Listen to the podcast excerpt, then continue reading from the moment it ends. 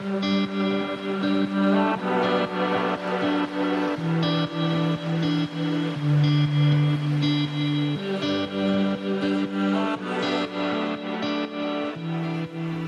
вы земляне? Всем привет! Меня зовут Амина Мерсакиева, и я ученый научный популяризатор. И это подкаст «Белка стрелка», подкаст о науке и жизни ученых. Я знаю, что многие из вас так и не нашли меня после того, как Инстаграм в июле удалил мой старый аккаунт. Ребята, заходите в инфобокс и находите там ссылку на мой действующий аккаунт. Этот аккаунт сейчас в тени, поэтому просто так вы его не найдете. То есть, э, ну, научно-популярная информация, и это, видимо, что-то сверхсекретное. Инстаграм делает все, чтобы только особые люди имели к нему доступ. Заходите, читайте, там все так же прикольно, там все так же научный контент э, более развлекательного толка. Ну а если вас интересуют статьи более серьезные, то это на Яндекс.Зен, в Телеграм, ну или вы можете просто оставить нам запрос, и мы сделаем целый эпизод на эту тему. Сегодня мы будем говорить про такую сложную тему, и вы, конечно же, прочли название и уже знаете, что сегодня мы будем говорить про одиночество. Почему эта тема ну, настолько важна для меня и для моей аудитории в 2022 году? В 2022 году очень большое количество людей э, а, все еще не восстановилось после пандемии, после депрессии и после изоляции, которые были с 20 по 21 но еще большее количество людей в моем личном окружении были вынуждены релацироваться, да, то есть вырвать себя из той среды, где они жили, и переехать в другую среду. Я попыталась посмотреть, сколько вообще людей в мире чувствуют себя одинокими.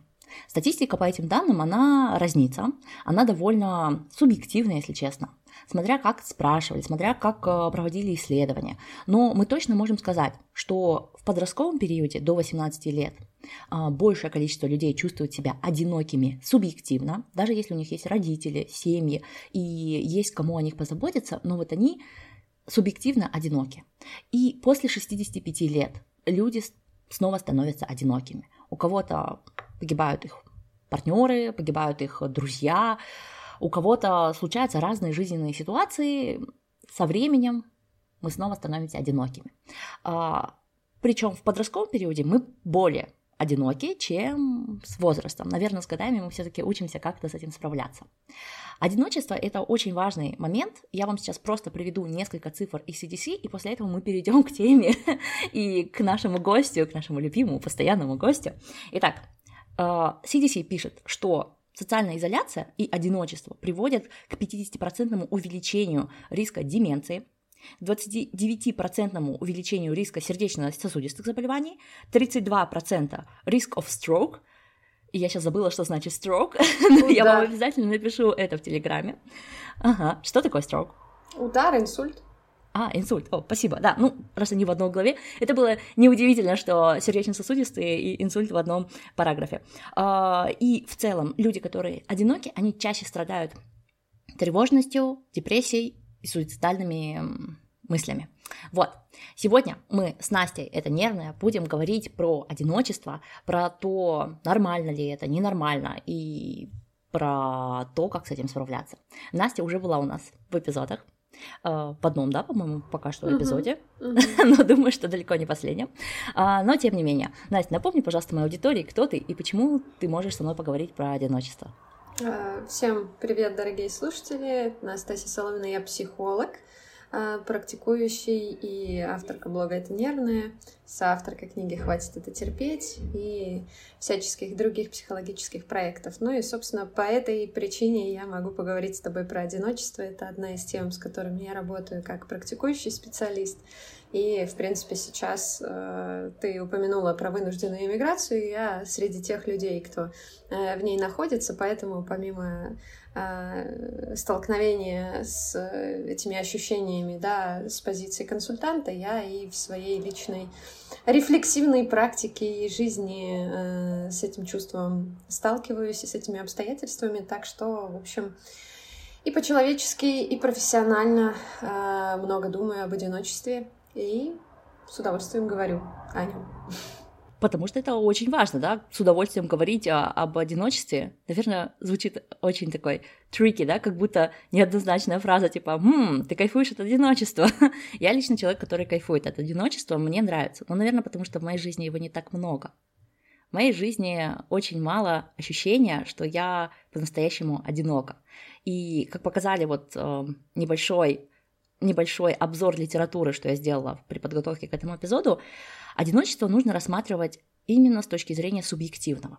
Скажи, пожалуйста, а почему так происходит, что некоторые люди, они становятся, ну, они чувствуют себя одинокими, хотя вокруг их, вокруг них такое большое количество близких, любимых, ну вот явно неравнодушных к ним и нуждающихся в них людях. А все равно при этом бывают, ну не знаю, одинокие мамы в многодетных семьях. Или там одинокие люди в коллективах довольно больших, причем дружных, да, там нету ни травли, э, нет токсичных отношений, ну вот просто вроде как и все милые, но, угу. но что-то пошло не так.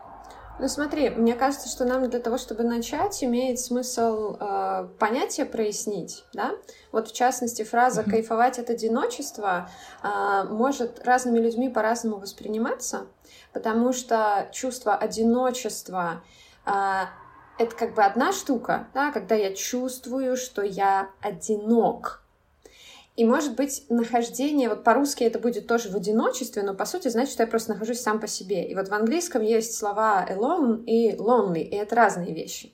И мне кажется, что когда ты говоришь о кайфе от одиночества, ты говоришь о кайфе от нахождения alone. То есть как бы сама да. себя, да, такое удовольствие интроверта, да, когда не надо, э, собственно, энергию на кого-то другого направлять, да, можно ее самой восстановить. А, мало кто говорит о том, что он кайфует от того, что он lonely. И lonely — это э, одиночество, вот, которое чаще, ну, как бы в русском языке мы под одиночеством понимаем вот это. То есть не бытие самому по себе, но ощущение какой-то, не знаю, отдельности, не связанности с другими, да, не близости. И э, вот это вот мне показалось важным прояснить, потому что э, многие люди вот это разграничение не проводят и думают, что с ними что-то не так, потому что они не кайфуют от одиночества в смысле lonely. от этого кайфовать довольно сложно, чисто эволюционно, да, потому что мы как бы такие... Кайфую от депрессии, вот примерно так. ура! Оно так не Нет, так просто да, я не кайфую тогда от одиночества. Да, да, да, да, и вот это вот важное прояснение, то есть люди могут одновременно чувствовать себя хорошо alone, когда они сами по себе, но при этом чувствуют себя одинокими, lonely, потому что им не хватает каких-то близких связей. Это могут штуки сочетаться, да, и могут не сочетаться. И очень разные комбинации бывают. И, ну, просто показалось важным понятие прояснить. А теперь к твоему вопросу возвращаясь, да, почему может возникать чувство одиночества, даже когда я не alone, когда я среди неплохих людей.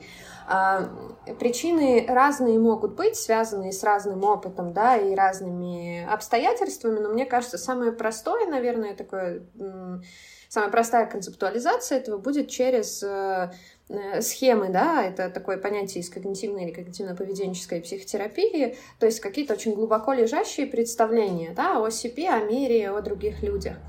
И э, люди, которым сложно выстроить, например, отношения привязанности, да, или сложно адаптироваться среди новых людей, у них, скорее всего, будет какая-то схема о себе или об отношениях, э, которая будет влиять на его поведение, будет влиять на его восприятие отношения других людей к нему. И это может быть схема, ну вот, наверное, такой самый простой и мрачный пример, да, типа, я не знаю, я плохой, я не могу никому понравиться, да, я не знаю, никто по-настоящему не может меня полюбить. И если у человека есть какая-то вот такая идея о себе, то даже встречаясь с каким-то приятным коллективом, где никто никого не булит, да, где какие-то вот такие приятные взаимодействия, ну, это может запускать всякие разные штуки, то есть как ни парадоксально, типа у них все так хорошо, они так дружат, а я там, не знаю, новенький пришел или старенький пришел, и это как бы запускает разные всякие сети, да, то, что вот у них так, а у меня не так, а я так не могу, и что-нибудь такое, и это вот чувство одиночества может, соответственно, непохожести, да, э, э, усиливать, вот. А, и одна из возможных причин соответственно, резюмируя, да, это те убеждения, те установки об отношениях, о себе, о других людях, которые могут быть у человека, которые влияют на восприятие, на поведение, на интерпретацию. Это прям ты подвела к моему любимому отцу когнитивной поведенческой психологии. Человек, который, а, чьи книги на самом деле очень мне помогли выйти из депрессии в свое время, это Элис. И вот это вот его точка зрения, что в одной, в одной, в одних и тех же жизненных условиях, да, разные люди по-разному это воспринимают. И, соответственно, то, как я выбираю воспринимать, влияет на то, как я чувствую, как я живу. Вот. По крайней мере, я так понимаю Элиса, может, я сейчас переврала, да, поэтому идите и покупайте и читайте первоисточник, а не доверяйте всяким там непонятным блогерам. Вот. Даже если у этих блогеров есть а, свой опыт выхода из депрессии. А, ошибка выжившего никогда не является ключом к вашему личному а, пути, да, то есть то, как получилось у других, не значит, что получится точно так же у вас. А, окей, понятно, значит, работать нужно в первую очередь, да, со своими убеждениями. А, как можно, во-первых, эти убеждения выловить и как можно потом с ними работать? Потому что я прям уверена, у большинства людей не очевидно, какая, какая из установок заставляет их чувствовать себя одинокими. Да, ну, то есть вот многодетная мать явно, скорее всего, хотела этих детей, она явно любит своих детей, она явно, ну, как-то так получилось, что это не случайно, да, будем, будем а, строить такой идеальный кейс, когда многодетная мать стала многодетной мамой не не просто потому, что ее заставляли рожать, да, а это был ее выбор. Вот ее выбор, она окружена своими людьми, ну, поэтому при этом, при всем она чувствует себя одинокой, да, вот, ну, вот так вот получилось. Казалось бы, очевидная установка, я люблю детей, я хочу большую семью. А, видимо, есть какие-то неочевидные установки, которые, ну, не позволяют ей кайфовать от, ну, даже вот не знаю, как правильно написать, но так как я не являюсь многодетной мамой, я точно отхвачу за то, что я привела этот пример. Но давай возьмем другой. Допустим, человек э, очень сильно хотел э, выстраивать карьеру, э, начал работать, пришел в прекрасный коллектив и все равно чувствует себя там lonely, да, вот он выбирал этот коллектив. А сейчас же очень большое внимание уделяется на последней части м- собеседований, как вы коннектитесь с будущим коллективом. То есть вас там приглашают, вы проводите один день с этим коллективом. Понятно, за один день невозможно выстроить все отношения, но э, примерную химию можно себе представить, да? То есть вы как бы выбирали, вас тоже выбирали, а потом оказалось, что все одинокие и установки не совпали, да? То есть очевидные установки совпали, а вот неочевидные, значит, вы их не заметили, значит, они не очень очевидны. Вот.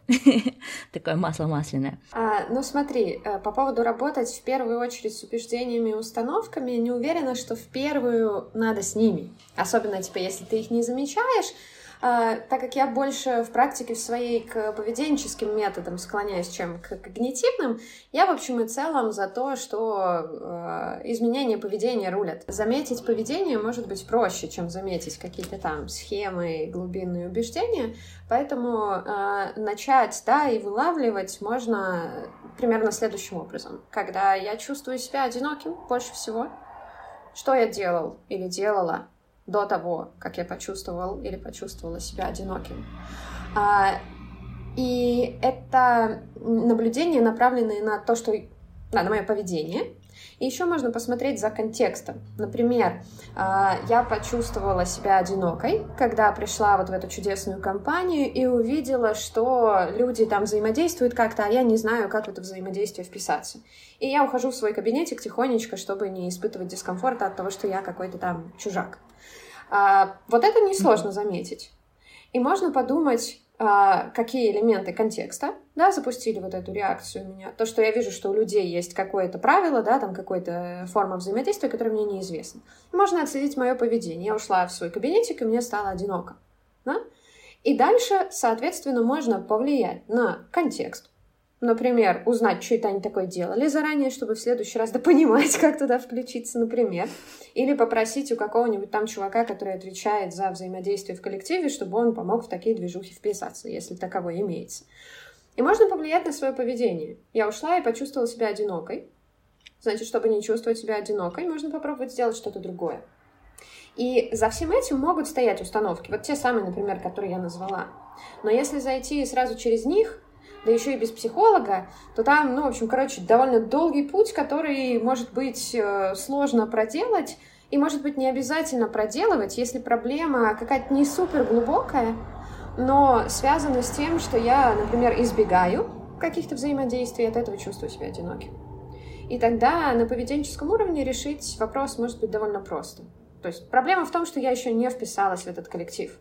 Я предпринимаю действия, чтобы вписаться, я не чувствую себя одиноко. Вот. Угу. А, в примере с многодетной мамой тоже, он, он сложный, конечно, и абсолютно воображаемый, то есть тут можно все что угодно наговорить, да, и с умным видом, но а, просто закину, потому что это как бы альтернативный такой сценарий, да.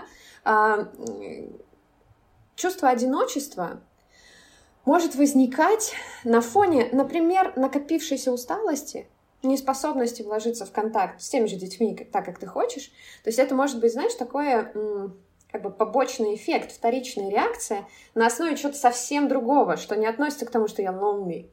Я просто, например, выгоревшая многодетная мама, не могу, включая, мне нет ресурса Вероятнее на то, чтобы всего так и есть. Да, то есть проблема тогда не в одиночестве, а в том, что типа, тупо отдохнуть надо, и потом контакт будет восстановлен. Поэтому эмоция может быть одна, причины могут быть разные, но для того, чтобы понять, что происходит, имеет смысл посмотреть на контекст, когда возникает чувство одиночества. Когда я упоролась, готовя всем обед из трех блюд, а потом я сижу, дети играют, и я понимаю, что никто не видит, как я устала, и вот тогда мне предельно одиноко. И это одна история. Да, что я делаю, как я могу изменить свои действия для того, чтобы, может, какой-то альтернативный результат получить. Вот это, мне кажется, такой максимально простой подход и то, что можно попробовать прям взять и внедрить самостоятельно, чтобы понять, да, мое одиночество возникает когда и что его триггерит. Угу. А, скажи, а вот ты вообще вся идея этого подкаста, она родилась из твоей истории, из того прямого эфира, который вы проводили. А, про одиночество, да, скажи, большой был отклик, большое количество людей чувствует себя сейчас а, одинокими. Вот у меня в окружении ощущение, что таких стало больше. И это последствия именно пандемии и релокации, да, то есть пандемии и войны. Причем это случилось даже с людьми, которые вроде как никуда не переехали, вроде как у них есть работа, но общая изоляция в обществе, общие изменения в их окружении, что кто-то уехал, кто-то приехал, заставило их тоже чувствовать себя довольно одинокими. Вот. Но, может быть, у меня это такой пузырь. Наш эфир э, имел такую немножко специфическую направленность. Мы говорили о проживании вот этого периода э, людьми, женщинами, наверное, в первую очередь из России. А, и о проживании этого периода в отсутствии романтических или партнерских отношений. То есть mm-hmm. большая эмоциональная нагрузка от э, того, что люди чувствуют по поводу военных действий, по поводу там своего будущего принятия решений в одиночестве и так далее. Ну, такая немножко специфическая история про одиночество и тоже в некотором смысле пузырь. А, и в моем окружении а, вот эта вот история про чувство одиночества, тут про ковид уже особо никто не помнит, честно говоря, по-моему. Как это было давно и неправда. Вот счастливые люди, а у нас вводят заново, представляешь? Просто, просто так сидишь и думаешь, ну, Неужели вам не хватает одной повестки? Зачем вы бесите людей сразу двумя? Я бы не сказала, что люди счастливы. Это скорее про то, что, знаешь, на фоне происходящих сейчас в стране событий, то, что было с ковидом, кажется намного более manageable, короче говоря. Вот. И к чему я это все? Чувство одиночества однозначно усиливается и в моем пузыре. Оно усиливается тем, что есть э, идеологические разногласия у многих людей э, по поводу ситуации в Украине, по поводу политической ситуации в России. И помимо того, что э, часть людей уезжает, часть людей остается, э, кто-то не может найти общий язык вокруг э, происходящих событий, не понимают люди друг друга. И э, это, ну, естественно, чувство одиночества усиливает. Вот, поэтому наблюдаю то же самое в своем пузыре, но э, по другим причинам. Ну, в целом, даже тот факт, что у нас э, опыты одиночества очень субъективные, наверное, у... ну, наверное, так и должно быть, да, то есть одиночество от наших установок, оно субъективно, как мы сразу изначально и сказали. Э, тем не менее, даже если причины разные, и есть какая-то вот особенность, да, почему люди чувствуют себя одинокими, из-за каких причин, наверное, чувство это очень похожи. Неважно, ты чувствуешь себя одиноким, потому что у тебя нет романтических отношений сейчас, или чувствуешь себя одиноким, потому что ты пережил эм, пандемию, войну и все остальное, да, то есть нету какого-то одиночества, которое страшнее, хуже, чем другое, да, потому что по сути в одиночестве, как и в депрессии, ты остаешься один на один со своим мозгом, а мозг начинает устраивать какие-то интересные финты, и ты не знаешь, ты не знаешь, как, как с этим бороться. Может быть, есть какие-то советы, помимо того, что последите за вашим поведением, попробуйте это исправить, да, а, какие-то ну, еще важный совет, обратитесь к психологу и проработайте одиночество и все ваши установки под чуткой супервизией. А, возможно, есть какие-то еще вещи, когда человек, например, он вот в выгорании, да, он чувствует себя одиноким, и у него нет сил наблюдать за своим поведением. Ну, понятное дело, что нужно, но вот он не может. Но, может быть, какие-то ритуалы, какие-то рутины, которые помогут ему найти вот эту энергию для первичного преодоления одиночества. Есть такое? Или это я что-то сейчас утопичное придумала? Ну, если мы говорим про ситуацию выгорания и поиск энергии, то как бы логично отдохнуть, и тогда, возможно, энергия появится. И э, ну, я не знаю, лучший ли это пример для того, чтобы формулировать э, советы, то есть, типа, если у меня нету сил, то как бы каким-то магическим образом они не появятся.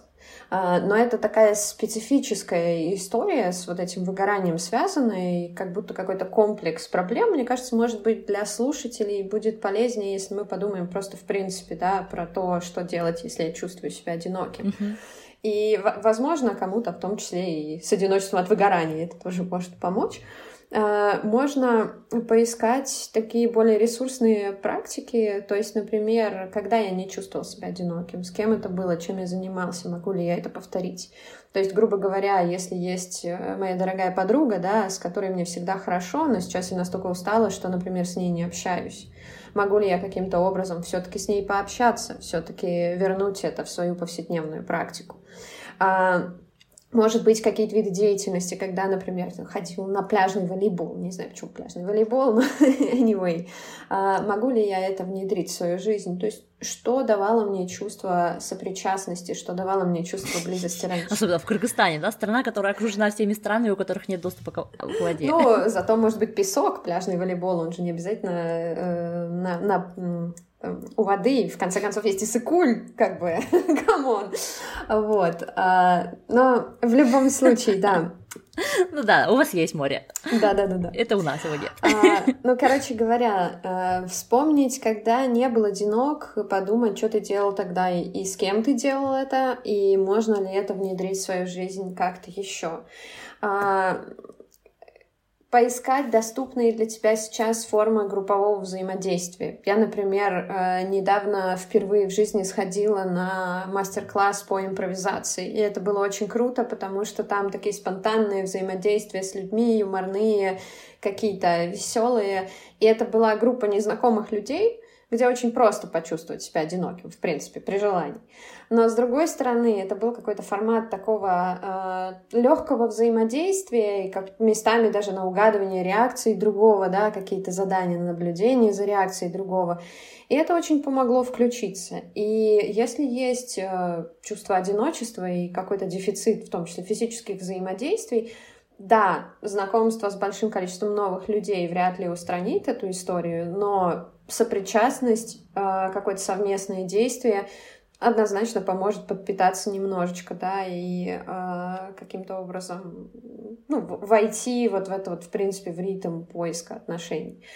И еще, ну, я сказала однозначно поможет, на самом деле неоднозначно. Может быть, кому-то это слишком тяжело, если там социальная фобия, например. Но э, в большинстве случаев, скажем так, это скорее сработает. А, и еще один важный момент. А, иногда бывает, ну вот это, например, из личного опыта, да, я могу поделиться, когда я переехала, и было большое количество новых социальных связей, да, но друзья, которые такие близкие, они все остались в разных точках а, мира и не рядом со мной.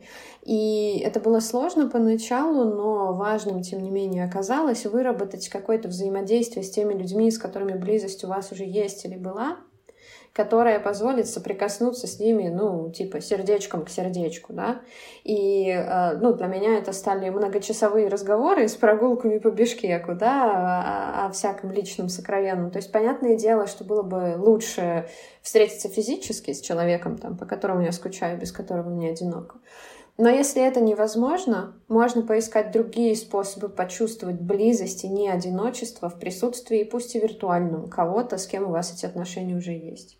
Поэтому, резюмируя, да, вспомнить, когда не был одинок, подумать, можешь ли ты восстановить это как-то, поискать социальные взаимодействия, которые позволят ну, соприкоснуться с людьми живыми, настоящими, да, почувствовать себя частью группы и подумать, можно ли каким-то образом поддерживать, восстанавливать, укреплять отношения, которые у вас уже есть такие хорошие, практичные э, рекомендации. Мне они все нравятся, и могу сказать, что из моего личного опыта они тоже все работали, да. То есть в Швеции я организовывала очень большое количество мероприятий сама, и вот этот вот поток людей, который говорит спасибо за то, что ты что-то организовал, вот это чувство благодарности, которое другие испытывают к тебе, это вовлекает в группу очень сильно. Ты чувствуешь себя важной частичкой э, всего нового общества, да, то есть вот моего шведского иммигрантского общества. В Германии мне не удалось такого сделать, потому что здесь не так просто организовать людей. Люди довольно сильно разбросаны по деревням, да, то есть в идет более такой Стокгольм, он все-таки такой центр маленькой шведской мигрантской вселенной, а, более а, люди в одном месте собраны, и им не так тяжело ехать между собой. Германия же, она таким тонким а, маслом по, по всему немецкому хлебу размазана, и все люди, которые живут в Штутгарте, ну, они спокойно могут потратить два часа на дорогу друг до друга. При этом они находятся вот буквально э, рядом с Штутгартом, да, то есть это какая-то деревенька, которая находится там в часе езды от Штутгарта, что все жители больших городов скажут, час езды это мертвому припарка, так как бы окей, так и есть, да. А, не все дороги хорошо продуманы, если нет машины, иногда это прям очень тяжело куда-то добраться, да, то есть ты ограничен, а, нет возможности всех собрать, э, в одном месте во время, когда всем удобно, и у людей разные интересы, да, то есть если там а, в Швеции большинство людей, которые переехали, даже если они приехали по семейным причинам, но для них карьерный вопрос был очень важен, в моем пузыре, то в, Шве... в Германии так получилось, что интересы мои с другими иммигрантами, они отличаются, и здесь вот давайте сразу поясню, нет такого, что какие-то интересы лучше или какие-то интересы хуже. Они просто отличаются от моих. И, соответственно, кроме книжного клуба и кроме нескольких друзей, с которыми мы там говорим о фотографиях или об искусстве, мне не удалось создать прям такое большое комьюнити. В Стокгольме у меня была целая группа, она называлась Аминас Club, в котором я публиковала э, те мероприятия, которые мне интересны, и люди со мной вместе просто ходили на балет, на рок-концерт, э, на там бизнес-завтраки мои. То есть это было очень круто. Очень много людей было с моими интересами. В Германии с этим получилось хуже. Почему так вышло? Непонятно но так просто вышло, да, ну, как бы, нет хорошего или плохого, ты не всегда можешь на это повлиять. Тем не менее, эм, это активировало мой блог, да, то есть в виртуальном пространстве я стала больше приносить пользу и пару раз в неделю получать спасибо за то, что рассказываю про жизнь ученых, рассказываю про науку. Это же тоже важно. То есть, когда тебе большой поток людей скажет в жизни спасибо, это круто. Но в виртуальном пространстве ты все равно достучишься до большего количества. Может быть, для кого-то это спасибо обесценивается, но тогда хорошо, на одно живое спасибо тебе нужно 100 виртуальных спасибо их получить, наверное, даже легче. вот.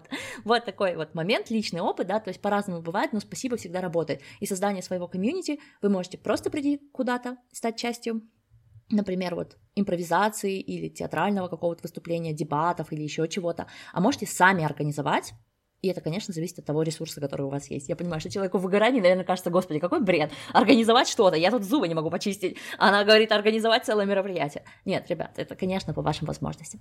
Вот. А, дальше какой был второй совет? Я так долго говорила, что забыла. Восстановление старых, присоединение или создание комьюнити, а третье про поддержание связей, которые уже были. Вот, э, про связи, которые были. Мы с друзьями э, просто планируем в календаре созвон раз в месяц. Причем у меня таких вариантов несколько. А, есть мои университетские подруги, с которыми мы там каждое второе, второе воскресенье года мы, года говорю, каждое второе воскресенье месяца мы э, созваниваемся, общаемся, и там такая проблема, потому что одна девочка у нас находится в Китае, а одна девочка у нас находится в США, между ними 13 часов разницы. И поэтому одна э, специально не ложится спать, вторая специально стоит в 7 утра в воскресенье, чтобы э, мы все могли пообщаться, вот, все, кто находится между Китаем и США, между вот этими удаленными точками, то есть находим варианты, стараемся общаться. Практически никто не пропускает. Иногда, конечно, случается, потому что воскресенье это день а, семейный, да, у кого-то там а, свадьбы, еще какие-то мероприятия. Вот а, я, например, бежала полумарафон а, в последний раз. А, мы перенесли из-за этого встречу на неделю раньше, и две другие девочки не смогли поприсутствовать, да, то есть вот такой вот получился мисконнект. Но один раз, да, в основном мы все равно общаемся регулярно. И это очень круто, если у вас не получается выстроить, эм, ну что, вот спонтанно пообщаться, понятное дело, на расстоянии теряется вот это ощущение, что происходит в жизни другого человека. Ставьте это в расписание. Нет ничего плохого в том, чтобы запланировать, поддержать свою дружбу, поддержать те теплые отношения, которые уже были. Почему-то многие люди считают, что э, классно, если это только спонтанно. Ну, не знаю. Э, у меня прекрасно работает и запланированным вариантом, и я не думаю от того, что мы приложили э, усилия быть вместе, делать наши отношения как-то менее ценными, чем если спонтанно каждый раз получается, что мы можем найти друг на друга время. Хочу одну штуку добавить вот в формате практических лайфхаков. Может быть, тоже зайдет кому-то из слушателей. После переезда я а, нашла для себя такой подход к цветовой дифференциации задач в календаре, потому что обычно все равно фокусируешься на работе.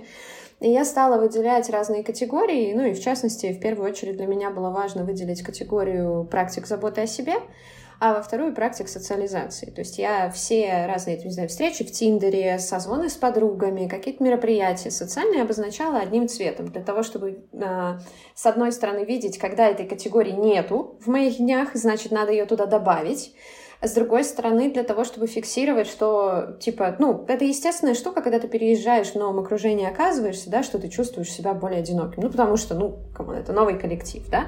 А здесь, получается, ты э, получаешь такой дополнительный способ фиксировать, что ты общаешься с людьми, даже если чувствуешь себя одиноким в силу того, что ну, контекст способствующий этому, да, вот взаимодействие, вот взаимодействие, да, ты прикладываешь усилия, вот его может стать больше, если тебе захочется. И вот это вот в такую догоночку, да, к твоей идее про планирование встреч с подругами можно, в принципе, если есть ощущение, что чувство одиночества стало сильнее, это надо сделать приоритетом, можно сделать это приоритетом, в том числе визуально, в том числе в своем календаре, и следить за тем, чтобы регулярно какие-то действия, связанные с таким вот осознанным, осмысленным, э, качественным, приятным взаимодействием с людьми, появлялись в вашем календаре ровно так же, как там рабочие задачи или задачи по уходу за 25 детьми. Вот. У меня тоже цветное кодирование, э, только у меня причин другие были. Потому что, а, например, подкаст да, выходит с определенной периодичностью, и у него фиолетовый цвет в моем календаре. И я вот прям вижу, что типа, ой, что-то, что-то там я на фиолетовила, да, и теперь у меня записи на полгода вперед. Ой-ой-ой-ой, это тоже нехорошо. А, хотя подкаст не является там политическим или новостным, но все равно а, вот эта вот эмоция, которую мы передаем, Подкаст все-таки показывает ученых и людей разных специальностей, да, такими, какими мы есть. И представляешь, эпизоды, которые я записала в феврале, каково было их выпускать в марте. Эпизоды, выписанные до 24 февраля, они в марте прям мне приходилось даже делать такой э, тизер, что, ребята, эпизод был записан заранее. Давайте сразу озвучим. Этот эпизод пишется 16-10, ну, 16 октября, ну, скорее всего, он выйдет там где-то в ноябре, в сам, в, перед самыми темными днями, чтобы вы в своем самом глубоком одиночестве получили вот такой вот лучик света. Вот. А, для подкаста, например, э, пришлось цветокодироваться, но и вторая причина — это консультации, которые я периодически провожу. Мне потом их так легче найти, когда я отчитываюсь налоговой, да, что типа так, сколько у меня там было синенького цвета, ага, ну все, вроде все, все вывела, все правильно сделала, вот, так тоже удобно, то есть э, визуализация, она всегда помогает, и если вопрос одиночества супер важен, то здесь однозначно стоит добавить. Ну, визуализация помогает тем, кто визуально мыслит, да, есть люди, которым это не зайдет, потому что им цветовая дифференциация только усложнит. Но все равно, по-моему, статистически тех, кто такой визуал, намного а, больше. Не знаю, насколько это, ну да, да, больше, больше людей, которым это помогает. И учитывая даже, что мы этот подкаст делаем для аудиалов, а, все равно большинство аудиалов не врожденные. То есть а, очень большое количество людей научились слушать подкасты да, то есть они просто понимают, что в подкастах выходит более уникальный контент, его намного проще сделать в виде подкаста, чем в виде какой-то эм, YouTube-программы даже, да, чем в виде какой-то книги. Это, это не раз-два. Подкаст записать намного проще. И поэтому многие люди, которые на передовых знаний, на передовых каких-то м, тем, им приходится осваивать подкасты. То есть это ауди, э, аудиалы э, адаптированные, да, аудиалы, которые научились быть аудиалами. А так где-то, по-моему, от 70 до 80 процентов, по разным данным, люди в первую очередь воспринимают цвет и свет и образы визуальные. Вот. Угу. Угу. Меня как-то зацепила твоя, твоя метафора по поводу лучика света в ноябрьской тьме, э, и я подумала о том, что э, ну, одно дело, когда такое ситуативное, да, чувство одиночества, какой-то такой выносимой амплитудности, да, а другое дело, когда какая-то хронифицированная проблема, и, например, если говорить о потенциальных да, слушателях этого подкаста, например, люди, которые переехали вынужденно и не смогли адаптироваться так, как хотелось бы, да, и эта проблема как бы нарастает все сложнее. Чем больше изоляции я ощущаю, тем сложнее мне из этой изоляции э, выйти. Это, конечно, очень классный э, формат для помощи себе в такой истории. Это психотерапия, причем не индивидуальная, а сейчас очень многие, в том числе переехавшие психологи, организуют группы поддержки для переехавших людей. И это такое, ну, на самом деле, реально классный формат, потому что позволяет оказаться в кругу людей. То есть групповые формы работы здесь могут быть даже более эффективными, чем индивидуальные, потому что ты будешь сидеть, особенно онлайн, с психологом, который далеко, и говорить о том, как тебе одиноко и как тебе не хватает физического контакта, так может быть сразу, собственно говоря, посмотреть в сторону того, где он будет. Вот. И оф-топ а, небольшой сейчас с коллегами пытаемся разработать бота для людей как раз в такой ситуации и выпустить его. Может быть, кстати, он уже выйдет в ноябре. Вот. Поэтому обратите а... внимание, что будет в инфобоксе. Может быть, бот уже будет готов и уже будет в инфобоксе. Он, кстати, появится в инфобоксе в, любо... в любом случае, потому что кто-то будет слушать этот эпизод в 22 году, а кто-то будет слушать в 23-м, в 24-м, и еще знает, в каком... Я очень надеюсь, что эти года еще будут, и, и тогда еще будет актуально О, слушать да. подкасты и заходить в боты, и пусть это будет одиночество не такое драматичное. Еще одну вещь хотела сказать, вот то, что ты говоришь, храни... хроническое, да, такое периодическое, то есть Wake Me Up When September Ends, есть еще такие моменты, что мы сейчас говорим про одиночество, которое пришло от установок, да, от нашего поведения и от разных жизненных ситуаций. Но, наверное, стоит сказать, что одиночество, оно еще очень часто бывает при депрессиях, при тревожностях, а вот депрессии и тревожности, они еще иногда бывают из-за того, что у вас витамин а, D понижен, да, то есть проверить такие базовые показатели, как витамин D, стоит.